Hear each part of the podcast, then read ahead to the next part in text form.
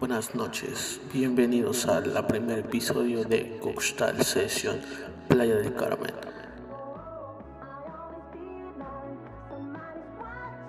Por Cristian Reina.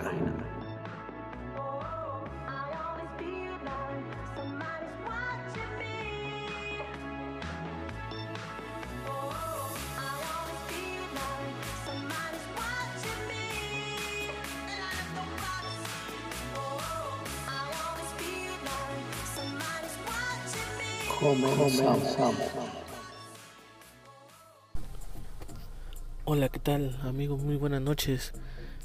Aquí iniciando la primera edición de este podcast Cuxtal Session Playa del Carmen por Cristian Reina. Un placer aquí poder estar platicando con ustedes esta, esta noche. Pues mire, principalmente este podcast va dirigido a todas las personas que les gusta la música electrónica. Claro que sí. ¿Por qué? Porque es algo que para muchos o pocas personas les gusta, o en alguna ocasión han escuchado alguna canción de música electrónica. Así es, hoy, como por inauguración, vamos a hablar un poco del tema, más que nada de, de este gran festival que se vive aquí en Playa del Carmen, como es el V P N Festival.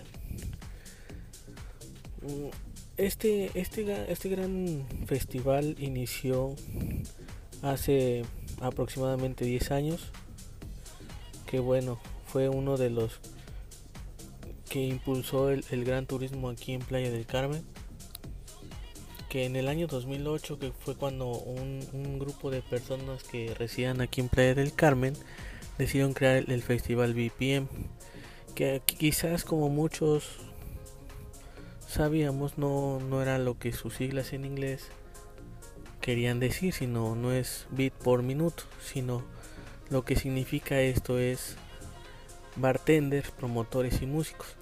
Que la idea principal era esa, ¿no? Que juntar todo la gama o el gremio de esa, de esa industria, para que se pudiera juntar en un festival de música electrónica y así poder tener una convivencia con con D Js que, que bueno, que en esa época estaban en el, en el top, ¿no?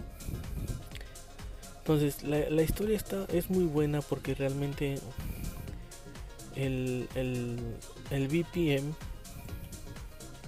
fue creado principalmente para hacer una, un show de música electrónica.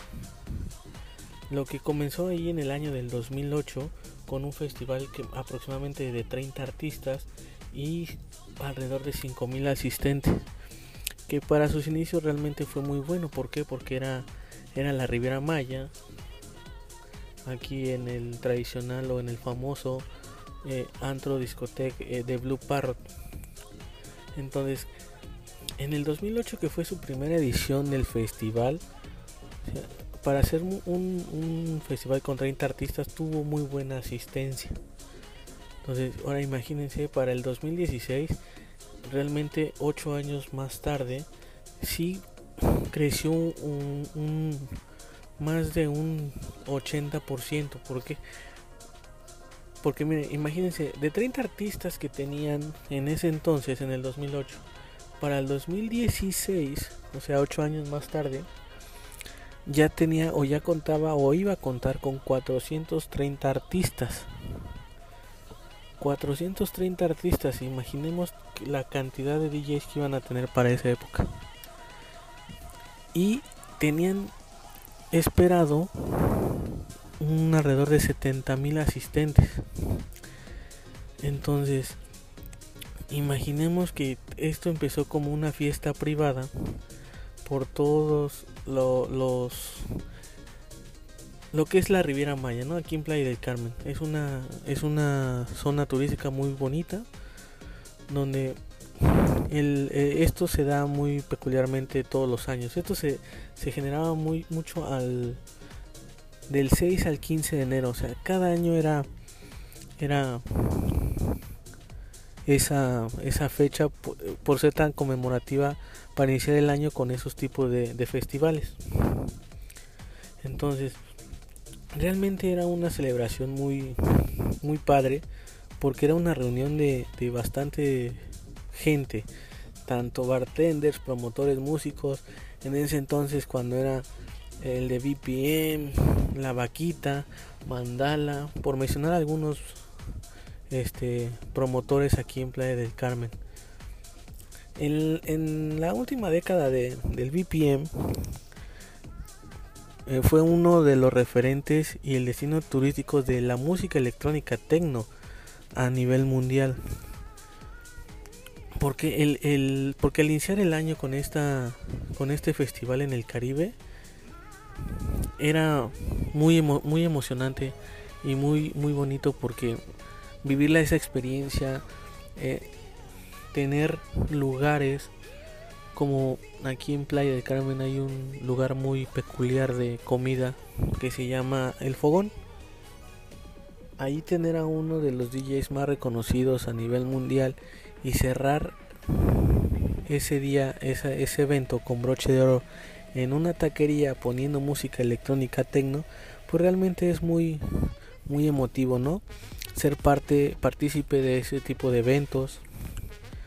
Eh, t- tener nuevos talentos, eh, ir, ir creciendo en el ámbito de la música. Entonces, durante todos esos meses, imaginemos tener a celebridades como eh, Richie Hawtin, Carl Cox, Deep Dish, eh, incluso este Paradise Warriors, Nicole. O sea, muchos D Js que realmente eran o siguen siendo muy buenos y son, son todavía vigentes, a pesar de que ya tienen, son de la old school. Entonces realmente esto es más que nada para que nosotros conozcamos realmente lo que era o lo que fue el B P M aquí en Playa del Carmen. Para todos los amantes de la música electrónica de, y en especial de la música techno, realmente que fue una experiencia muy grata tener este tipo de, de eventos aquí en Playa del Carmen. Ese festival, como dato curioso, duraba diez días. Que eran, esos diez días eran en los distintos espacios que tenía o tiene aquí Playa del Carmen, en las avenidas. Se convertían en escenarios de música electrónica durante el día como en la noche. Una entrevista ya por el dos mil dieciséis donde se eh, donde comentan el, uno de los organizadores que para el primer evento que se hizo en el dos mil ocho, o sea, no tenían no se, no, te, no se pensaban la magnitud que iba a tener este tipo de eventos. ¿Por qué? Porque ellos empezaron como un tipo festival para hacer o poder hacer un círculo sobre lo ya lo mencionado, ¿no? Que es como el, el bartenders, promotores y la música, que principalmente es lo que nos, nos les llama a ellos la atención. Defa- desafortunadamente en el dos mil diecisiete, dos mil dieciocho hubo este trágico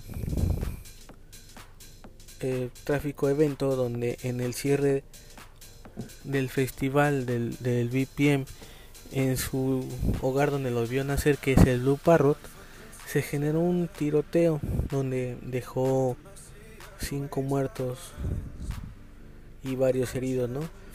Y desafortunadamente, bueno, fue un, un, una triste noticia, porque